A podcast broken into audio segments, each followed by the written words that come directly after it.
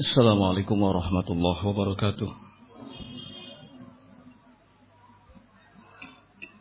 إن الحمد لله نحمده تعالى ونستعينه ونستغفره ونعوذ بالله من سرور أنفسنا وسيئات أعمالنا من يهده الله فلا مضل له ومن يضلل فلا هادي له. أشهد أن لا إله إلا الله وحده لا شريك له وأشهد أن محمدا عبده ورسوله.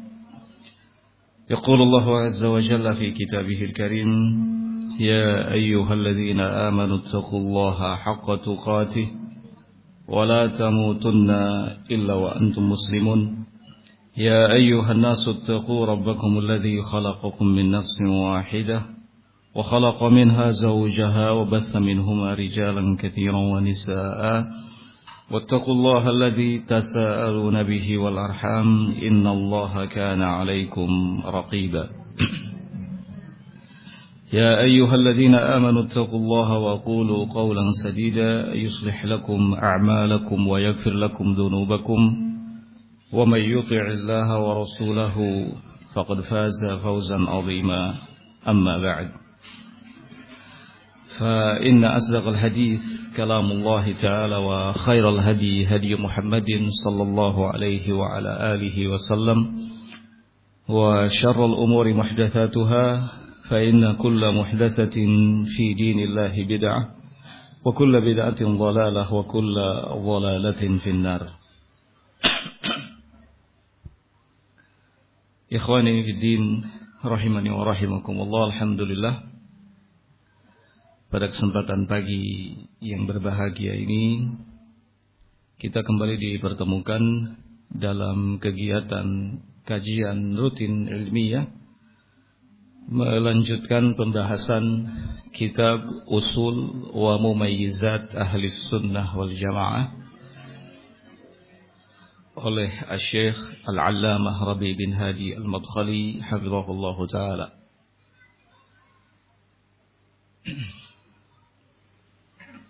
Kali ini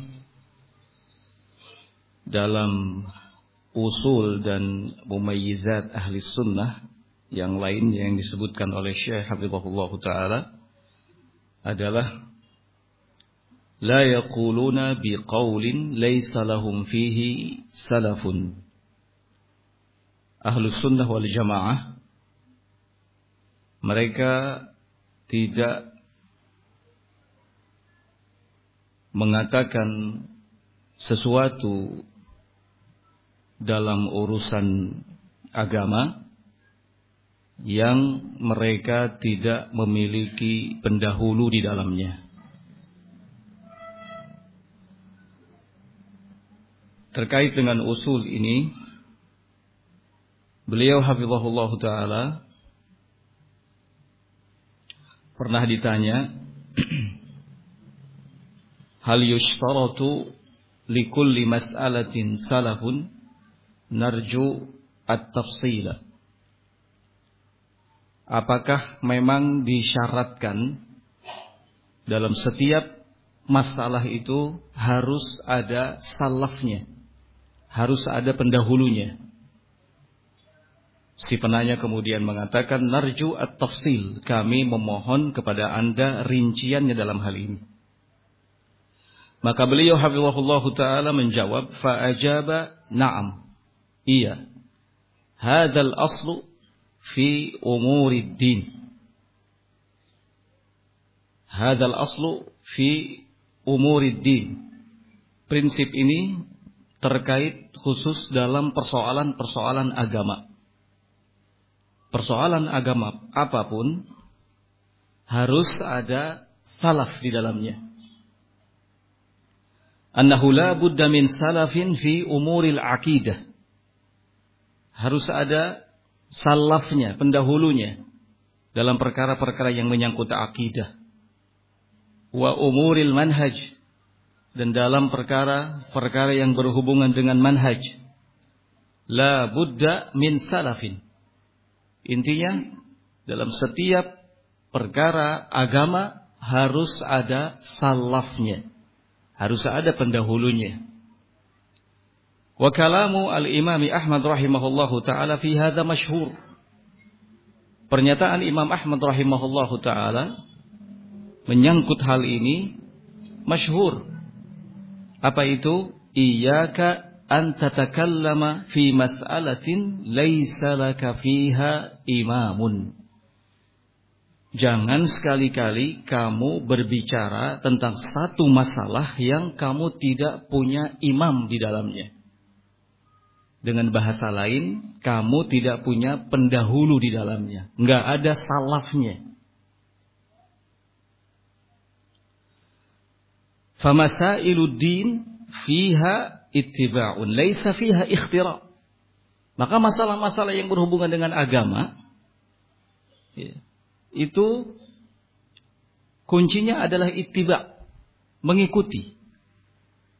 Walaysa fiha ikhtira dan tidak boleh memunculkan perkara-perkara yang baru. Ini salah satu prinsip yang dipegang kuat oleh ahlus sunnah wal jamaah. Dan ini menunjukkan bahwa mereka adalah orang-orang yang amanah. Mereka punya tanggung jawab ilmiah dalam segala hal yang berhubungan dengan agama. Sehingga mereka tidak gegabah dalam beragama. Sangat hati-hati sekali. Dan inilah yang membuat mereka mulia Inilah yang membuat mereka selalu terbimbing. Karena memang tidak keluar dari bimbingan. Quran, sunnah, dan fahmu as-salaf. Pemahaman para salaf. Wa qala hafizahullah ta'ala. Wa waqi'u hadhihi al-firqati fil madhi wal hadir yashhadu bidzalika fahum du'atun ilal i'tisami bil kitab wa sunnah wa ittiba'i manhajis salafis salih wa taqayyudi bihi.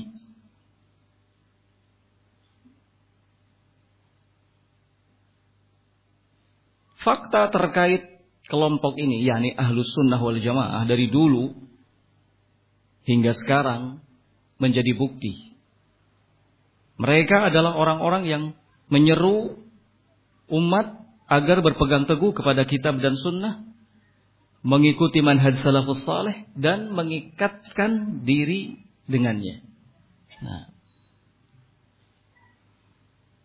oleh karenanya tadi disinggung soal pernyataan Imam Ahmad rahimahullahu taala yang berbunyi iyyaka an tatakallama fi mas'alatin laisa laka fiha imamun.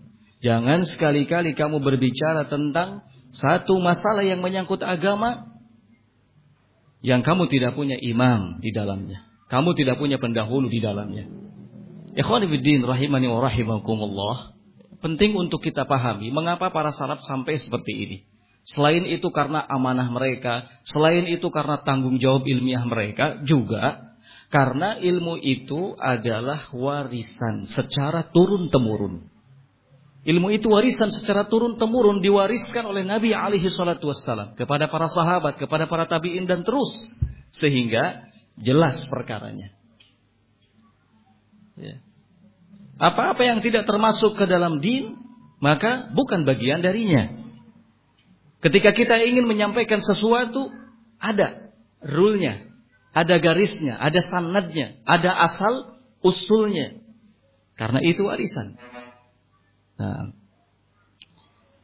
Dan Imam Ahmad rahimahullahu taala ya, beliau konsisten dengan prinsipnya ini. Ketika muncul kelompok lafdiyah dahulu dari kalangan Jahmiyah yang mengatakan bahwa lafdi bil Quran makhluk, lafadku ketika membaca Al-Quran adalah makhluk, beliau rahimahullahu taala membid'ahkan kelompok itu. Kelompok lafziyah adalah mubtadi, ahlul bidah. Apa yang menjadi alasannya? Karena apa yang mereka katakan itu tidak ada salafnya. Itu. Nggak ada pendahulunya. Mengapa mereka berani-berani mengatakan lafadku ketika membaca Al-Quran adalah makhluk? Sementara tidak ada para ulama sebelumnya, nggak ada di kalangan para sahabat, para tabi'in, para tabi'ut tabi'in yang mengatakan kata-kata seperti ini. Maka Imam Ahmad rahimahullahu taala menyatakan mereka mubtadi, mereka ahlul bid'ah. Enggak ada alasan lain yang melatar belakangi beliau rahimahullahu taala mengatakan demikian selain karena apa yang mereka katakan itu tidak ada salafnya. Enggak ada pendahulunya. Nah, maka ikhwan fillah rahimani wa rahimakumullah kita ya, dalam beragama juga harus seperti itu. Cukup memfotokopi saja. Ya.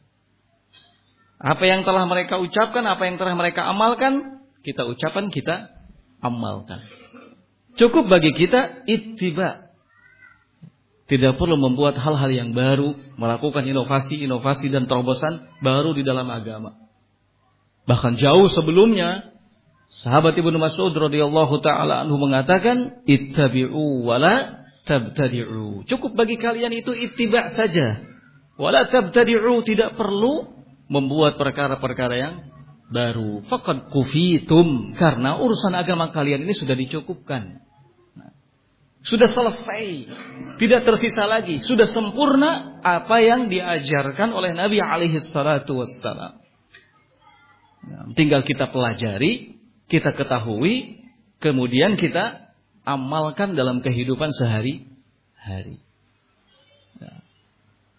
Segala sesuatu yang tidak dilakukan oleh para salaf, jangan dilakukan. Segala sesuatu yang di luar pahamnya salaf, jangan dijadikan sebagai sebuah pemahaman. Ikhwanifiddin rahimani wa rahimakumullah.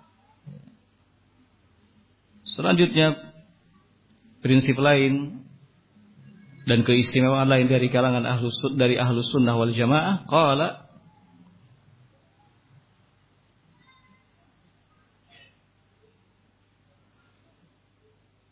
ya'rifuna ar-rijal bil haqq wa la ya'rifuna al-haqqa bir rijal mereka mengenali keadaan orang-orang itu melalui ukuran kebenaran wala ya'rifunal haqqa birrijal dan tidak mengenali kebenaran dengan melihat orang-orangnya.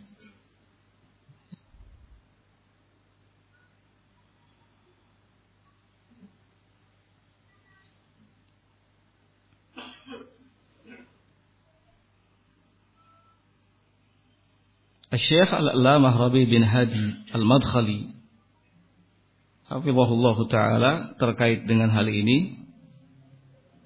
Beliau mengatakan إن السلفيين الصادقين على هذه الأصول وغيرها من الأصول السلفية والنصوص الشرعية ولو قصر فيها من قصر أو خالف من خالف ولتمسكهم بها وثباتهم عليها يردون الباطل مهما كان مصدره ويعرفون الهدى بدليله فيتمسكون به ولو خالفهم أهل الأرض جميعا سلفيين الصادقين yang jujur yang berpegang pada prinsip ini dan prinsip-prinsip lainnya serta nas-nas syar'i sekalipun ada orang-orang yang merendahkannya atau menyelisihinya namun karena komitmennya mereka terhadap prinsip ini dan kokohnya mereka di atas prinsip ini mereka membantah segala macam kebatilan mahmakana masdaruhu dari mana pun sumbernya. Siapa pun yang mengatakannya, tidak peduli. Kalau ada yang menyampaikan kebatilan, mereka bantah. Nah, wa ya'rifuna al-huda bidalilihi dan mereka mengenal petunjuk itu dengan dalilnya. Yang kemudian mereka berpegang teguh kepadanya sekalipun seluruh penduduk bumi menyelisihi mereka. Ukuran mereka hanya satu. Apa itu? Al-haq. Kebenaran. Atau dengan bahasa lain, dalil. Ya. Dengan bahasa lain, dalil. Setiap orang diukur dengan kebenaran. Ketika menyepakati kebenaran, baru diakui. Didekati. Tapi ketika bertolak belakang dengan kebenaran, maka tidak sungkan-sungkan mereka untuk membantahnya. Karena itu mereka mengenali keadaan setiap orang itu melalui al-haq. Melalui kebenaran. Apakah orang ini mencocoki al-haq ataukah tidak? Mereka sama sekali tidak mengenali kebenaran melalui keadaan orang-orang. Tidak melihat orangnya dulu. Wow, ini kiai, ini alim, Berarti setiap yang diucapkannya benar. Ahlus sunnah wal jamaah tidak begitu. Tapi yang mereka lihat terlebih dahulu adalah dalilnya. Kebenarannya. Untuk kemudian dalil dan kebenaran itu mereka jadikan sebagai hujah menghukumi orang-orang. Nah. Qala hafizahullah ta'ala. Beliau hafizahullah ta'ala mengatakan. Wa min huna. Qala ahlus sunnah. Innal haqqa la yata'addad. Fala budda an yakuna al-haqq ma'a ahadil mukhtalifin fi kulli qadaya al-khilaf.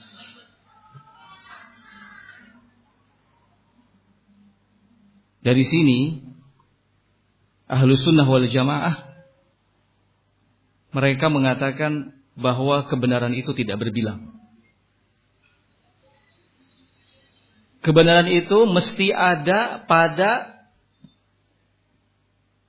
salah satu pihak yang berselisih.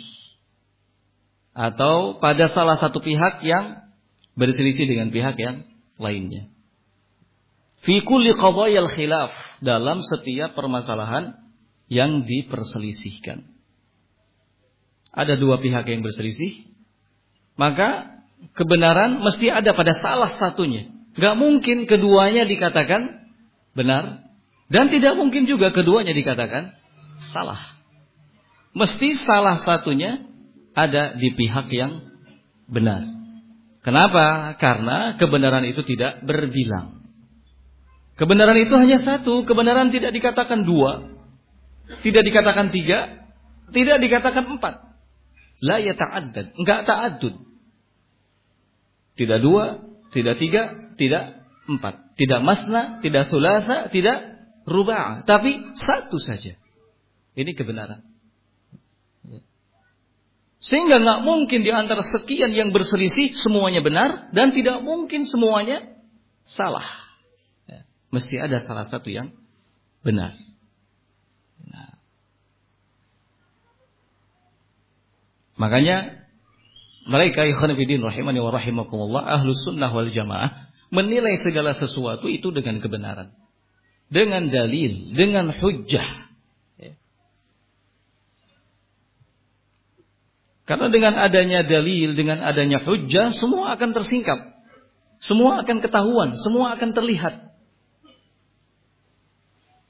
Sekalipun berusaha, banyak orang yang menyembunyikannya. Menyembunyikan hakikat dirinya. Tapi dengan dalil akan terbongkar dengan hujjah akan ketahuan. Qala min usuli ahli sunnah Ya'rifil haq ta'rifur rijal wala ta'riful haq bir rijal. Kenali kebenaran itu, niscaya engkau akan mengenali orang-orangnya. Engkau tidak akan bisa mengetahui dan mengenali kebenaran dengan hanya melihat keadaan orang-orangnya. Ya. Wa usuli ahli sunnah kemudian termasuk dari prinsip ahli sunnah juga annar rijal yuhtajju lahum wala. Setiap orang itu disesuaikan dengan dalil dan tidak boleh dijadikan sebagai dalil. Setiap orang disesuaikan dengan dalil dan tidak boleh dijadikan dalil. Kecuali kalau orang itu menyepakati apa? Dalil. Kalau orang itu sesuai dengan dalil, maka bisa dijadikan sebagai hujah. Ya. Jadi yang jadi patokan pertamanya adalah dalil, bukan orangnya, tapi dalilnya. Kebenarannya, bukan orangnya. Ya. Bagaimanapun keadaan seseorang kalau menyelisihi dalil tidak boleh diikuti. Sekalipun kalibernya sudah alim, ulama terkenal, populer. Kalau menyelisihi yang hak, maka tidak boleh diikuti. Ya. Karena setiap orang harus disesuaikan dengan dalil, dengan kebenaran. Qala wa su'ila hafizahullahu ta'ala ma ra'yukum fi man yaqul undur ila ma qala wa la tanzur ila man qala. Beliau hafizahullahu ta'ala ditanya, bagaimana pendapat Anda dengan orang yang mengatakan Ungdur ila ma qala wa la tanzur ila man qala. Lihatlah apa yang diucapkannya dan jangan melihat orangnya. Fa'ajaba maka beliau Hafizahullah taala menjawab, "Hadza qad yakunu lahu wajhun." Kata-kata ini ada sisi benarnya. Hadza yushbihu qaulul qail a'rifil rijal bil haqq wa la ta'rif al haqq bir rijal. Ini mirip dengan pernyataan kenalilah, ketahuilah orang-orang melalui kebenaran. Dan jangan engkau mengetahui kebenaran melalui atau dengan melihat keadaan orang-orangnya. Faka'annahu yuridu hadzal makna. Seolah-olah orang yang mengatakan kata-kata tadi menginginkan makna yang seperti ini. Jadi Perhatikan kebenarannya. Jadikan kebenaran sebagai patokannya. Jangan melihat orangnya. Annaka idza araftal haq arafta ahlahu. Karena engkau ketika mengetahui, mengenali kebenaran, maka engkau akan tahu siapa orang-orangnya. Ya.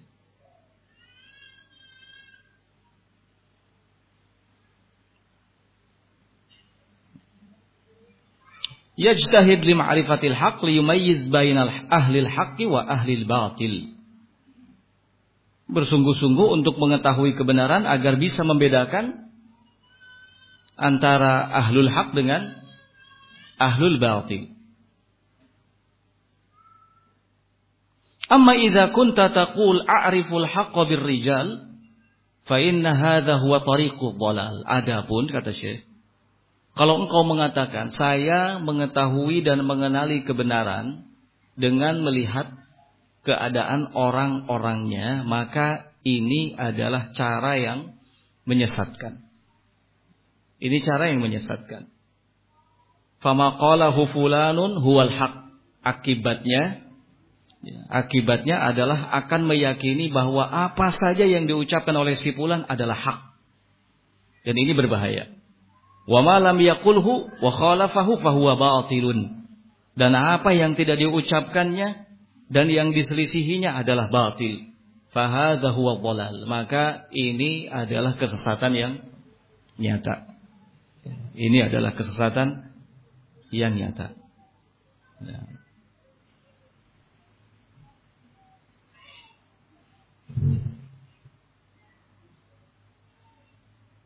Wa qala hafizahullahu taala huna kalamun yaquluhu al-ulama yumkin an nusammihi qaidatan. Kemudian kata beliau hafizahullahu taala ya. Di sana juga ada perkataan para ulama yang mungkin saja bisa kita katakan sebagai kaidah. Ya. Ini sama persis seperti yang tadi disebutkan yaitu ar-rijalu yu'rafuna bil haqq wa la yu'raful haqqu bir rijal. Setiap orang itu dapat dikenali dan diketahui keadaannya melalui kebenaran. Wala yu'raful haqqu birrijal. Namun kebenaran tidak dapat diketahui dengan hanya melihat keadaan orang orangnya. Ya. Karena banyak sekali dewasa ini penampilan-penampilan yang menipu, begitu. Banyak sekali dewasa ini penampilan-penampilan yang menipu dan itu gambaran dari apa yang dulu pernah disampaikan oleh Nabi Shallallahu Alaihi Wasallam. Sanawat khadaat. Kita akan masuk di tahun-tahun yang penuh dengan tipu daya. Tampilan luar menarik tapi hakikatnya justru membahayakan. Banyak orang-orang yang berpenampilan seperti ahlu sunnah wal jamaah mengerti sebagian sunnah-sunnah, tetapi fikrohnya, pemikirannya sangat membahayakan jauh dari prinsip-prinsip ahlu sunnah wal jamaah. Banyak sekali.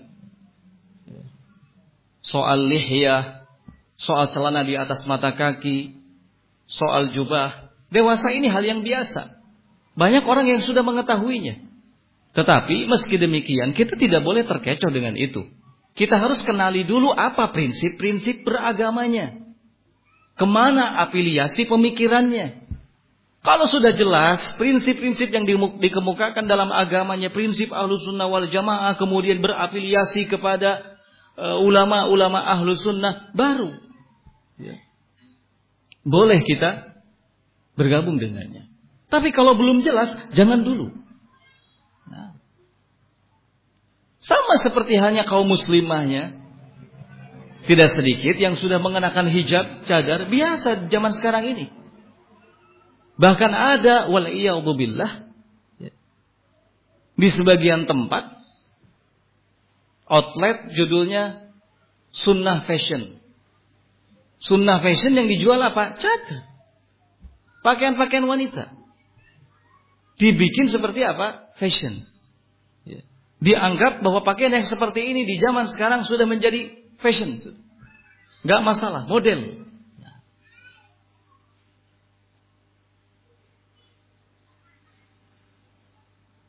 Banyak tipu daya, banyak hal yang membahayakan, samar, dan tantangan kita ke depan semakin berat. Fitnah semakin besar. Ahlul ahwa hizbiyun semakin gigih, semakin semangat untuk terus menyebarkan kebatilan-kebatilannya. Maka kita ahlu sunnah wal jamaah jangan kemudian futur, jangan kemudian patah semangat, jangan kemudian leha-leha. Ya. Kita harus lebih bersemangat menyebarkan al-haq karena yang kita sebarkan adalah hak, bukan kebatilan.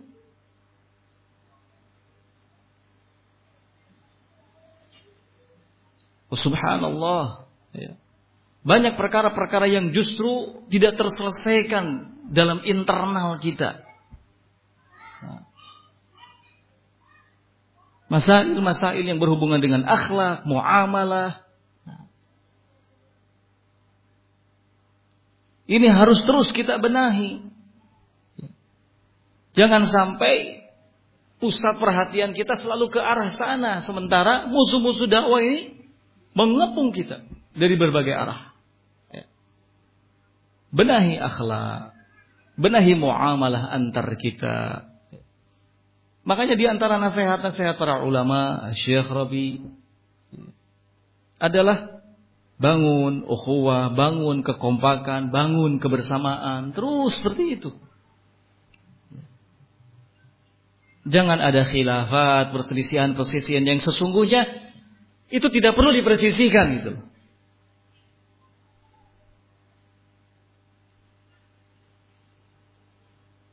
Wallah banyak di antara kita yang memang butuh untuk belajar adab. Adab, akhlak. Jauhi, jauhi kiber, hasad. Ini membahayakan. Kita harus sadar bahwa tantangan dakwah ke depan semakin berat. Rintangan ke depan semakin berat. Upaya-upaya untuk membuat Islam sebagai agama yang menakutkan itu terus digulirkan. Belum lagi para pegiat liberalisme, pluralisme mulai bangkit. Ditambah lagi orang-orang yang menisbatkan diri kepada dakwah salafiyah selalu membuat kegaduhan.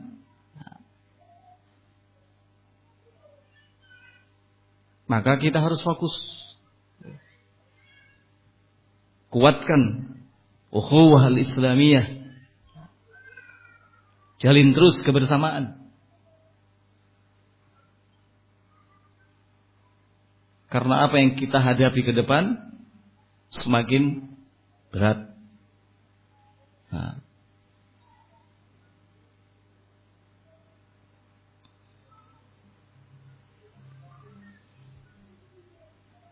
Qala hafizahullah taala ar-rijal yu'rafuna bil haqq.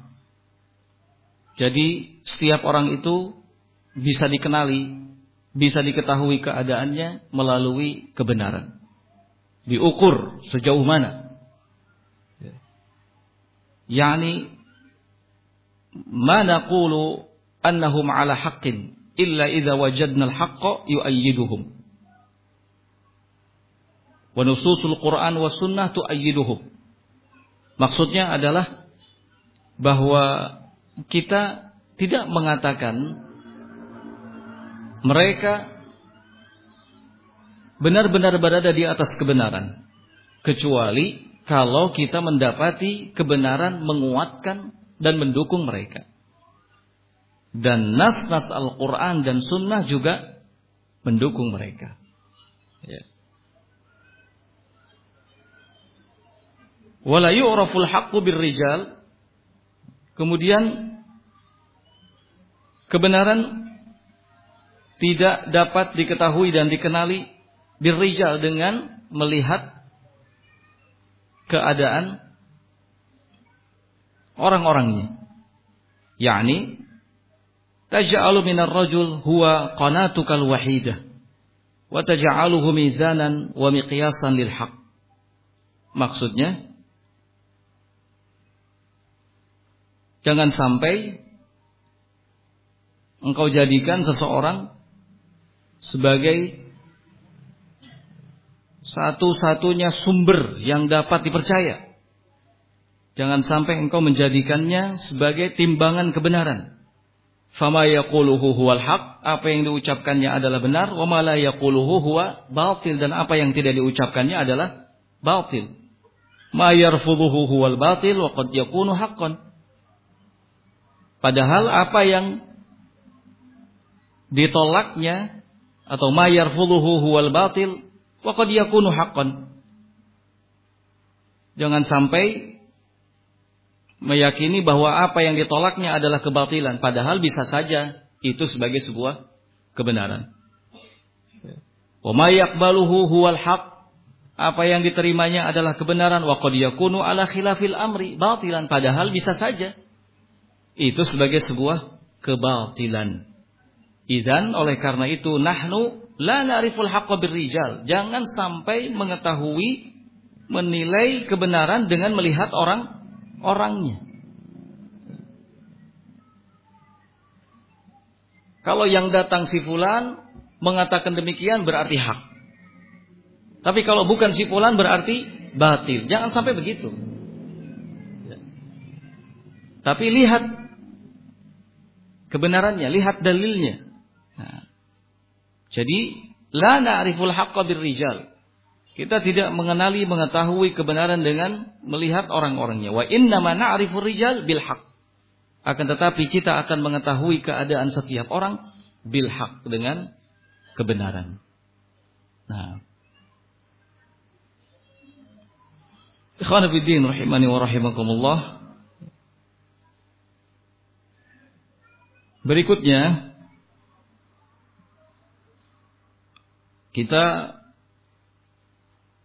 akan menyebutkan beberapa usul, prinsip dan keistimewaan ahlus sunnah wal jamaah salafiyin terkait dengan manhaj dan petunjuk mereka. Yang pertama, iltizamu ahli sunnah wa tamassukuhum bima kana alaihi Nabi sallallahu alaihi wasallam wa sahabatuhu al-kiram wa iqtifa'u athari.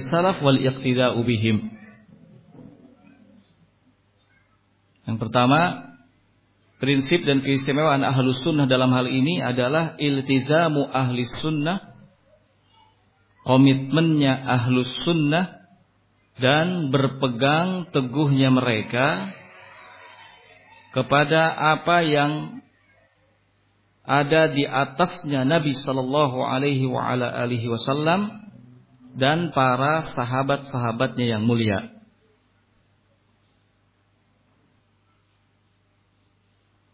Mengikuti jejak para salaf serta mengambil contoh dari mereka. Sehubungan dengan prinsip ini, Syekh Al-Allamah Hamilu Rayatil Jarhi wa Ta'dil bihaqqin Rabi bin Hadi Al-Madkhali hafizahullah taala. Beliau mengatakan fa idza qulna lin-nas ihrisu ala manhajis salafi fa innama na'muruhum bitamassuki bi kitabillah wa sunnati rasulih sallallahu alaihi wa ala alihi wasallam ma kana alaihi Rasulullah wa ashabuhu. Kalau kita mengatakan kepada semua orang bersungguh-sungguhlah kalian di atas manhaj salaf maka sesungguhnya kita memerintahkan kepada mereka agar berpegang teguh kepada kitabullah dan sunnah Rasul Shallallahu Alaihi Wasallam dan berpegang teguh kepada apa yang ada di atasnya Rasulullah Sallallahu Alaihi Wasallam dan para sahabat sahabatnya.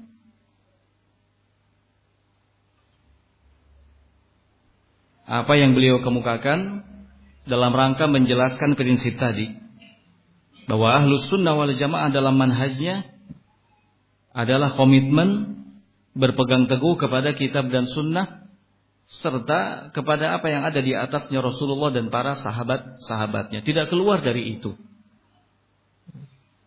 Oleh karena itu, maka ketika ahlus sunnah wal jamaah mengajak umat untuk berpegang teguh kepada manhaj, pada dasarnya ajakan itu adalah ajakan berpegang teguh kepada kitab dan sunnah. Ya. Dari sini, khonifidin rahimani wa rahimakumullah, perlu untuk kita pahami bahwa manhaj salaf bukanlah sumber hukum yang ketiga setelah Al-Quran dan As-Sunnah. Sebab ada sebagian orang ya, atau katakanlah kelompok yang mengatakan bahwa salafiyin ahlu sunnah wal jamaah itu punya sumber hukum yang lain selain dari Al-Quran dan As-Sunnah. Apa itu? Manhaj salaf. Padahal, kata mereka, sumber hukum dalam Islam itu hanya dua. Al-Quran dan As-Sunnah. Maka salafiyin ahlu sunnah mengadakan perkara yang baru. Di satu sisi mereka memerangi kebidahan, menolak segala hal yang baru, tapi di sisi lain, ahlu sunnah wal jamaah membuat perkara yang baru. Apa itu? Memunculkan sumber hukum yang ketiga setelah Al-Quran dan As-Sunnah, yaitu manhaj salaf.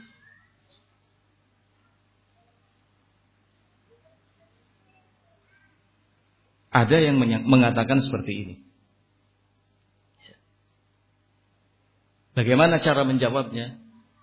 Cara menjawabnya adalah seperti apa yang dikemukakan oleh Syekh tadi. Ketika kita mendengang-dengungkan manhaj salaf, maka pada dasarnya itu ajakan kembali kepada Quran dan sunnah. Terus apa yang dimaksud dengan manhaj salaf?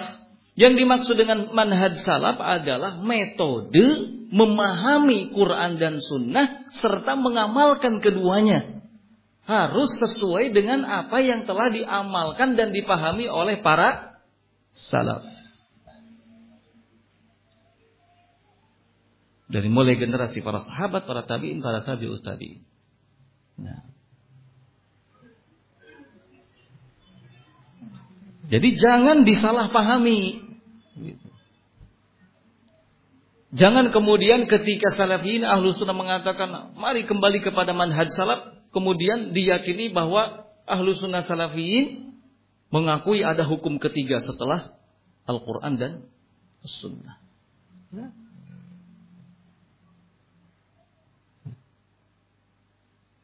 Kita penting untuk menjelaskan bahwa saat kita mengajak orang berpegang teguh kepada manhaj salaf itu pada dasarnya mengajak agar berpegang teguh dan kembali kepada Quran dan Sunnah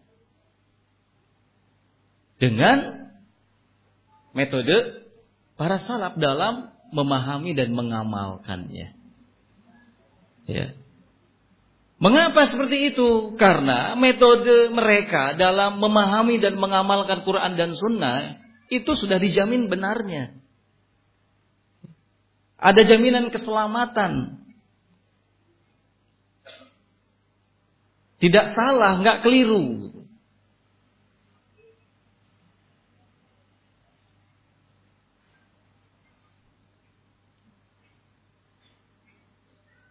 Karena banyak orang yang tidak memahami hal ini,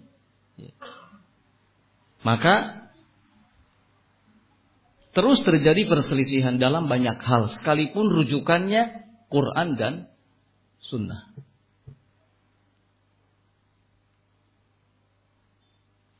Tidak mendapatkan titik temu. Coba kalau seandainya semuanya kembali kepada pemahaman dan pengamalan para salaf. Di situ akan ketemu. Ya. Akan sejalan. Tidak lagi ada perselisihan. Ya. Dan tidak sedikit orang yang mengatakan bahwa prinsip kami Quran dan Sunnah, Quran dan Sunnah, tetapi tidak benar dalam mengamalkan Quran dan Sunnahnya bahkan cenderung menyelisihi apa yang telah disebutkan baik di dalam Alkitab maupun di dalam Sunnah Nabi Shallallahu Alaihi Wasallam. Jadi salah kaprah dalam memahami dan mengamalkan keduanya. Agar tidak salah kaprah dalam memahami dan mengamalkan keduanya, jadikanlah metode salaf sebagai acuannya. Sebagai pijakannya, sebagai rujukannya.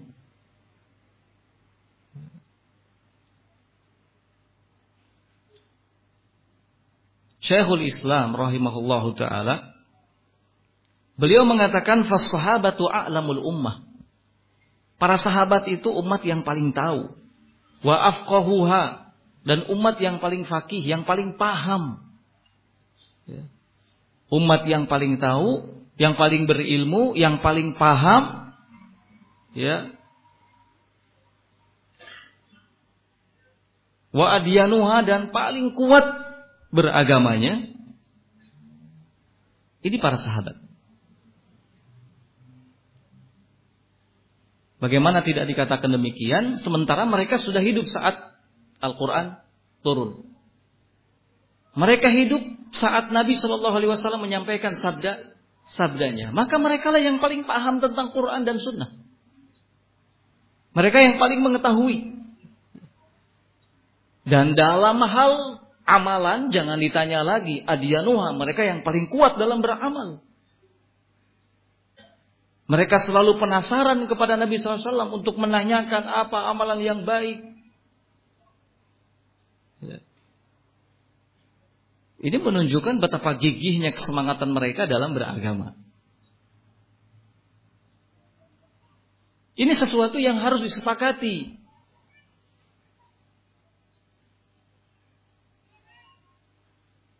Sesuatu yang harus diakui.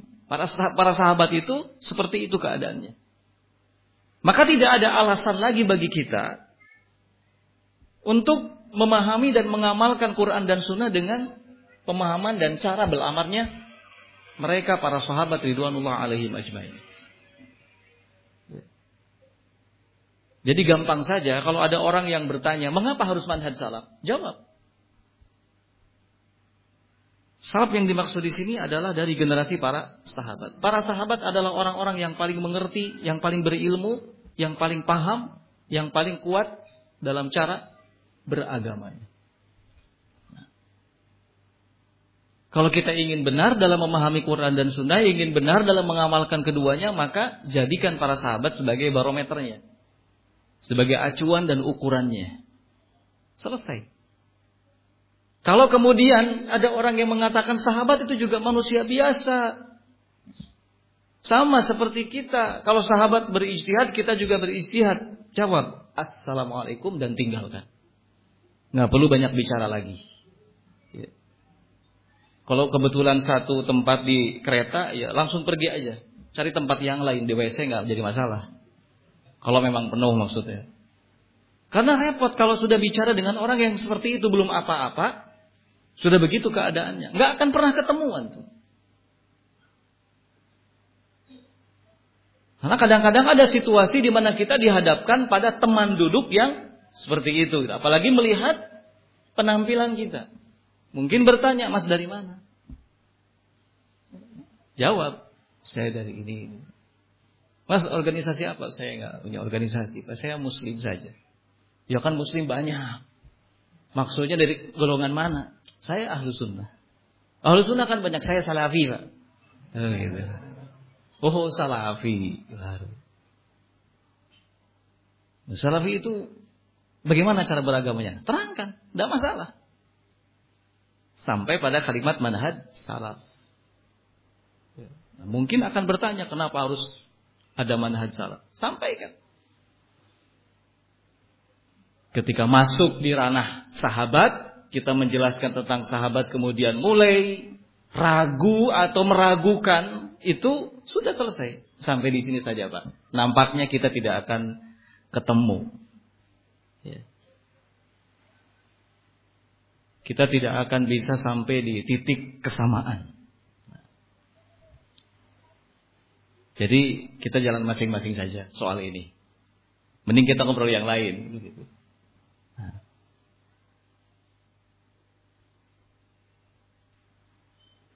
Ikhwanifiddin rahimani wa rahimakumullah. Imam Ash-Syafi'i rahimahullahu taala beliau mengatakan hum fauqana fi kulli ilmin. Beliau Imam Syafi'i memuji para sahabat ridwanullah alaihim ajma'in. Apa kata Imam Asy-Syafi'i? Hum fauqana fi kulli ilmin wa fiqhin. Mereka para sahabat itu ada jauh di atas kita dalam setiap ilmu dan pemahaman. Ini penting juga untuk kita tahu. Ya. Karena mungkin saja teman duduk kita itu di kereta atau di bis bilang, ya kan kebanyakan muslimin syafi'i mas, gitu kan. Bilang, iya Syafi'i Pak. Tahu nggak Bapak apa perkataan Imam Syafi'i tentang para sahabat? Apa itu? Jawab. Ini. Kata Imam Asy-Syafi'i rahimahullahu taala bahwa para sahabat itu hum fauqana, mereka ada di atas kita, jauh. Dalam hal apa? Fi kulli ilmin wa fikhin. Dalam setiap ilmu dan pemahaman. Nah, kalau sudah seperti ini mau bagaimana, Pak? Kita mau memunculkan paham sendiri atau mau mengikuti paham sahabat? Nah, nggak ada alasan untuk meninggalkan paham sahabat kemudian kita berpatokan kepada pemahaman sendiri. Mereka kata Imam Syafi'i rahimahullahu taala fauqana fi kulli ilmin wa fiqhin wa dinin wa huda.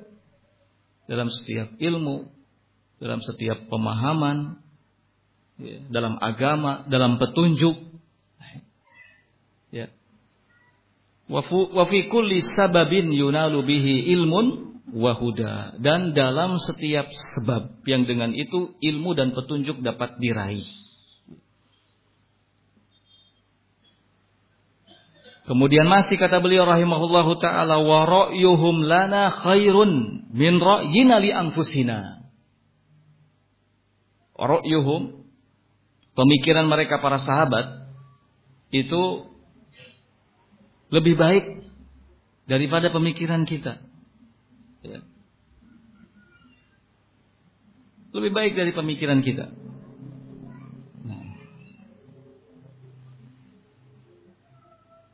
Maka ikuti para sahabat ridwanullah alaihim ajmain.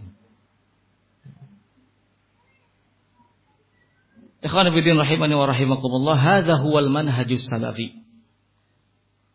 Kata Syekh, inilah manhaj salafi. At-tamassuku bi kitabillah wa bi sunnati Rasulillah sallallahu alaihi wasallam wa bima kana alaihi Rasulullah wa sahabatuhu al-kiram. Berpegang teguh kepada kitabullah dan sunnah Rasulullah dan kepada apa yang ada di atasnya Rasulullah dan para sahabat-sahabatnya yang mulia. Al-manhaju as-salafi yatamayyazu bi annahu al-haq wa annahu al-huda wa yatamayyazu ahlahu bi annahum yatamassakuna bi hadzal haqq wal huda alladzi kana alaihi Rasulullah wa sahabatuhu. Manhaj salaf mereka memiliki kelebihan, keistimewaan karena mereka di atas kebenaran, di atas petunjuk. Dan orang-orangnya juga memiliki keistimewaan karena mereka berpegang teguh kepada kebenaran dan petunjuk ini. Petunjuk yang Rasulullah Shallallahu Alaihi Wasallam dan para sahabatnya ada di atasnya. Nah, Kemudian ikhwan fillah rahimakumullah Syekh Rabi hafizahullah taala beliau mengatakan ketika mensyarah menjelaskan pernyataan Imam As-Sabuni rahimahullahu taala dalam kitab Aqidatus Salaf wa Ashabul Hadis Imam As-Sabuni rahimahullah mengatakan wa yaqtaduna ay ahlus sunnah wal hadis bin Nabi sallallahu alaihi wasallam wa bi ashabihi alladzina hum kan nujumi bi ayyihim iqtadu ihtadu kama kana Rasulullah sallallahu alaihi wasallam yaqulu fihim wa yaqtaduna bis salafis salihin min a'immatid din wa ulama'il muslimin wa yatamassakuna bima kana bima kanu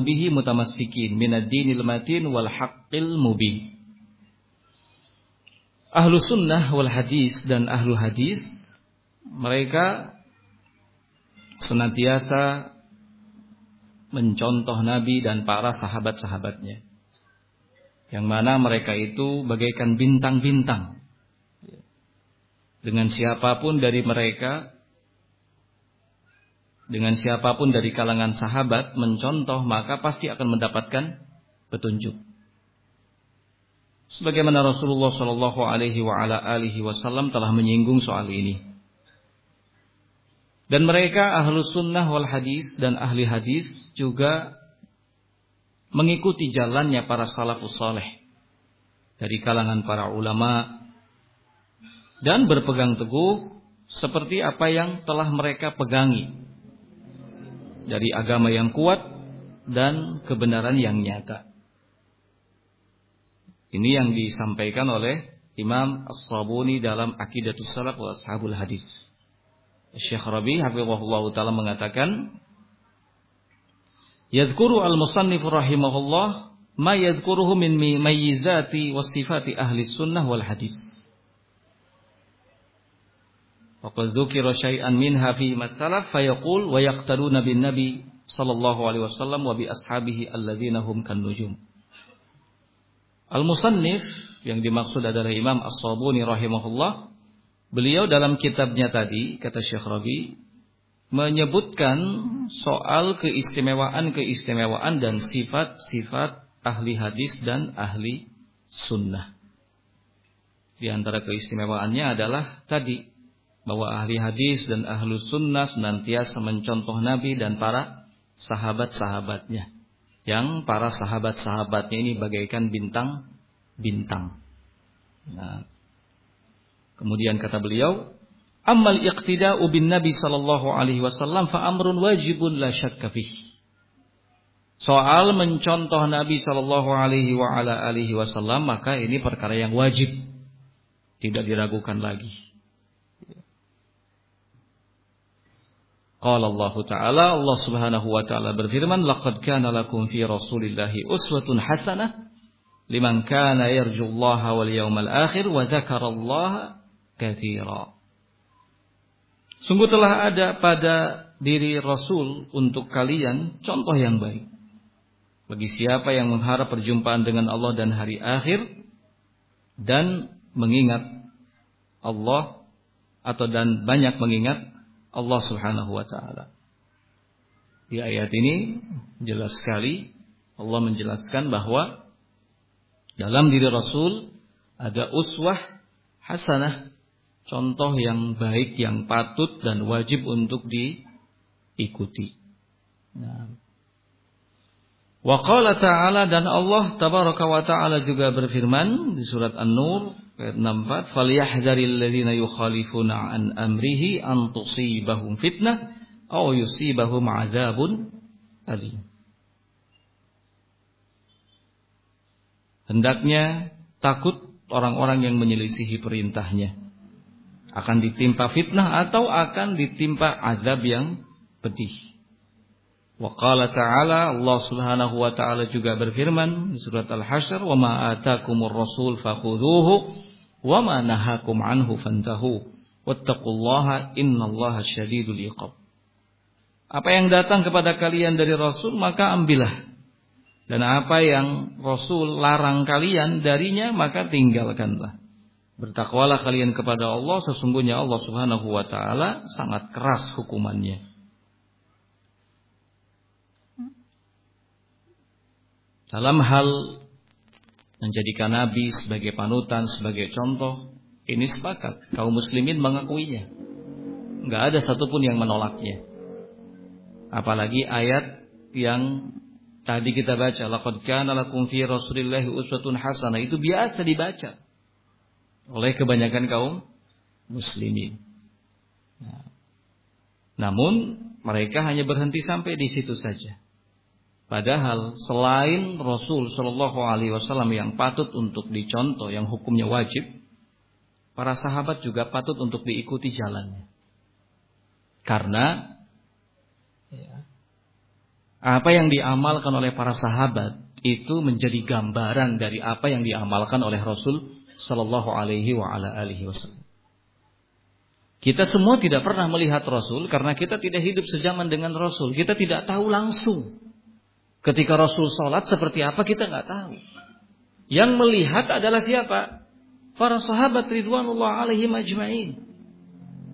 Maka mengikuti Rasul adalah hal yang wajib. Mencontoh Rasul adalah hal yang wajib. Sallu kamaro aitumuni usolli kata Nabi. Sholatlah kalian sebagaimana kalian melihat aku sholat. Jadi wajib mengikuti cara salat Rasul. Sallallahu alaihi wasallam. Wajib. Cuma masalahnya kita nggak ngelihat. Yang melihat siapa? Para sahabat Ridwanullah alaihim ajmain yang kemudian mereka riwayatkan, mereka sampaikan. Maka selain mengikuti apa yang disampaikan oleh Rasul bahwa kita harus sholat seperti sholatnya beliau, juga kita harus mengikuti bagaimana prakteknya melalui apa yang dipraktekkan oleh para sahabat Ridwanullah alaihim ajmain. Ini yang kebanyakan kaum muslimin tidak memahaminya. Ini sekali lagi yang kebanyakan kaum muslimin tidak memahaminya, tidak sampai kepadanya. Hanya berhenti di Nabi.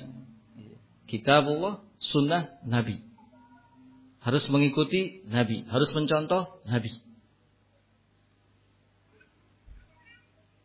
Bagaimana cara mencontoh Nabi? Kita nggak ngelihat langsung.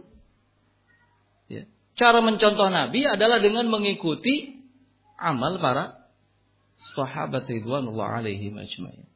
Para sahabatlah yang meriwayatkan bagaimana Rasul takbiratul ihram, bagaimana Rasul ruku, bagaimana Rasul ini dan itu dalam melakukan ibadah. Itu yang kita ikuti.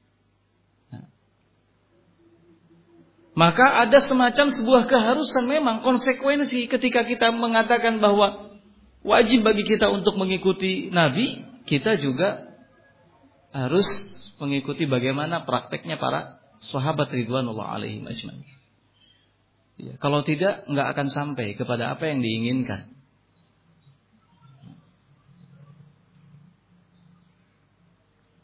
Kalau tidak menjadikan sahabat sebagai acuannya, maka pada akhirnya kembali kepada pemahaman sendi sendiri. Ya. Rasul mengatakan ini ini ini ini ini dipahami dengan pemahaman sendiri.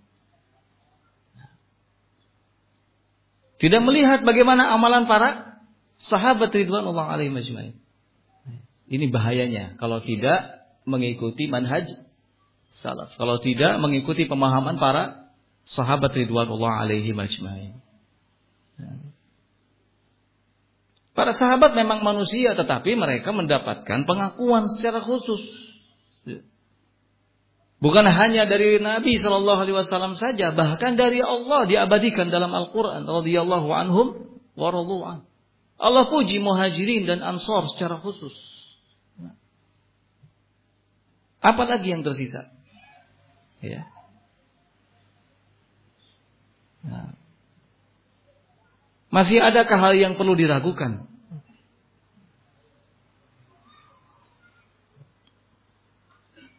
Nah.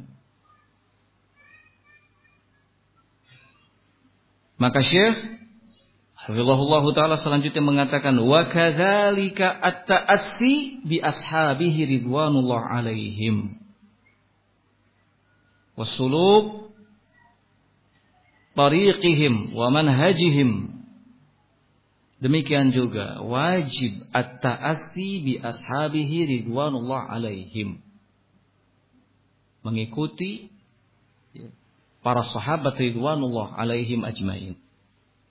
Menempuh jalan mereka dan manhaj mereka.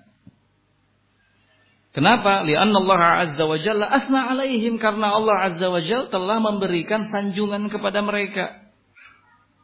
Wa akhbara annahu radiya anhum dan Allah telah mengabarkan bahwa Allah itu ridho kepada mereka. Waradhiya amman yutabi'uhum dan Allah juga ridho kepada siapa yang mengikuti mereka. Ini. Allah juga ridho kepada siapa yang mengikuti mereka. Faqala Allah tabaraka wa ta'ala berfirman was-sabiquna al-awwaluna minal muhajirin wal ansar walladzina ittaba'uuhum bi ihsan. Di sini dia. Sabiqun al-awwalun. Orang-orang yang terdahulu lagi pertama-tama dari kalangan muhajirin dan ansar. Walladzina taba'uhum dan orang-orang yang mengikutinya. Nasallallahu tabaraka wa ta'ala an yaj'alana mimman yattabi'uhum. Kita mohon kepada Allah Subhanahu wa taala agar Allah menjadikan kita sebagai para pengikut mereka. Nal muhajirin wal ansar dari kalangan muhajirin dan Ansar. Walladzina taba'uhum bi ihsan dan yang mengikuti mereka dengan baik. Selanjutnya apa kata Allah? Radhiyallahu anhum wa radu'an. Allah ridho kepada mereka dan mereka pun ridho kepada Allah Azza wa Jalla.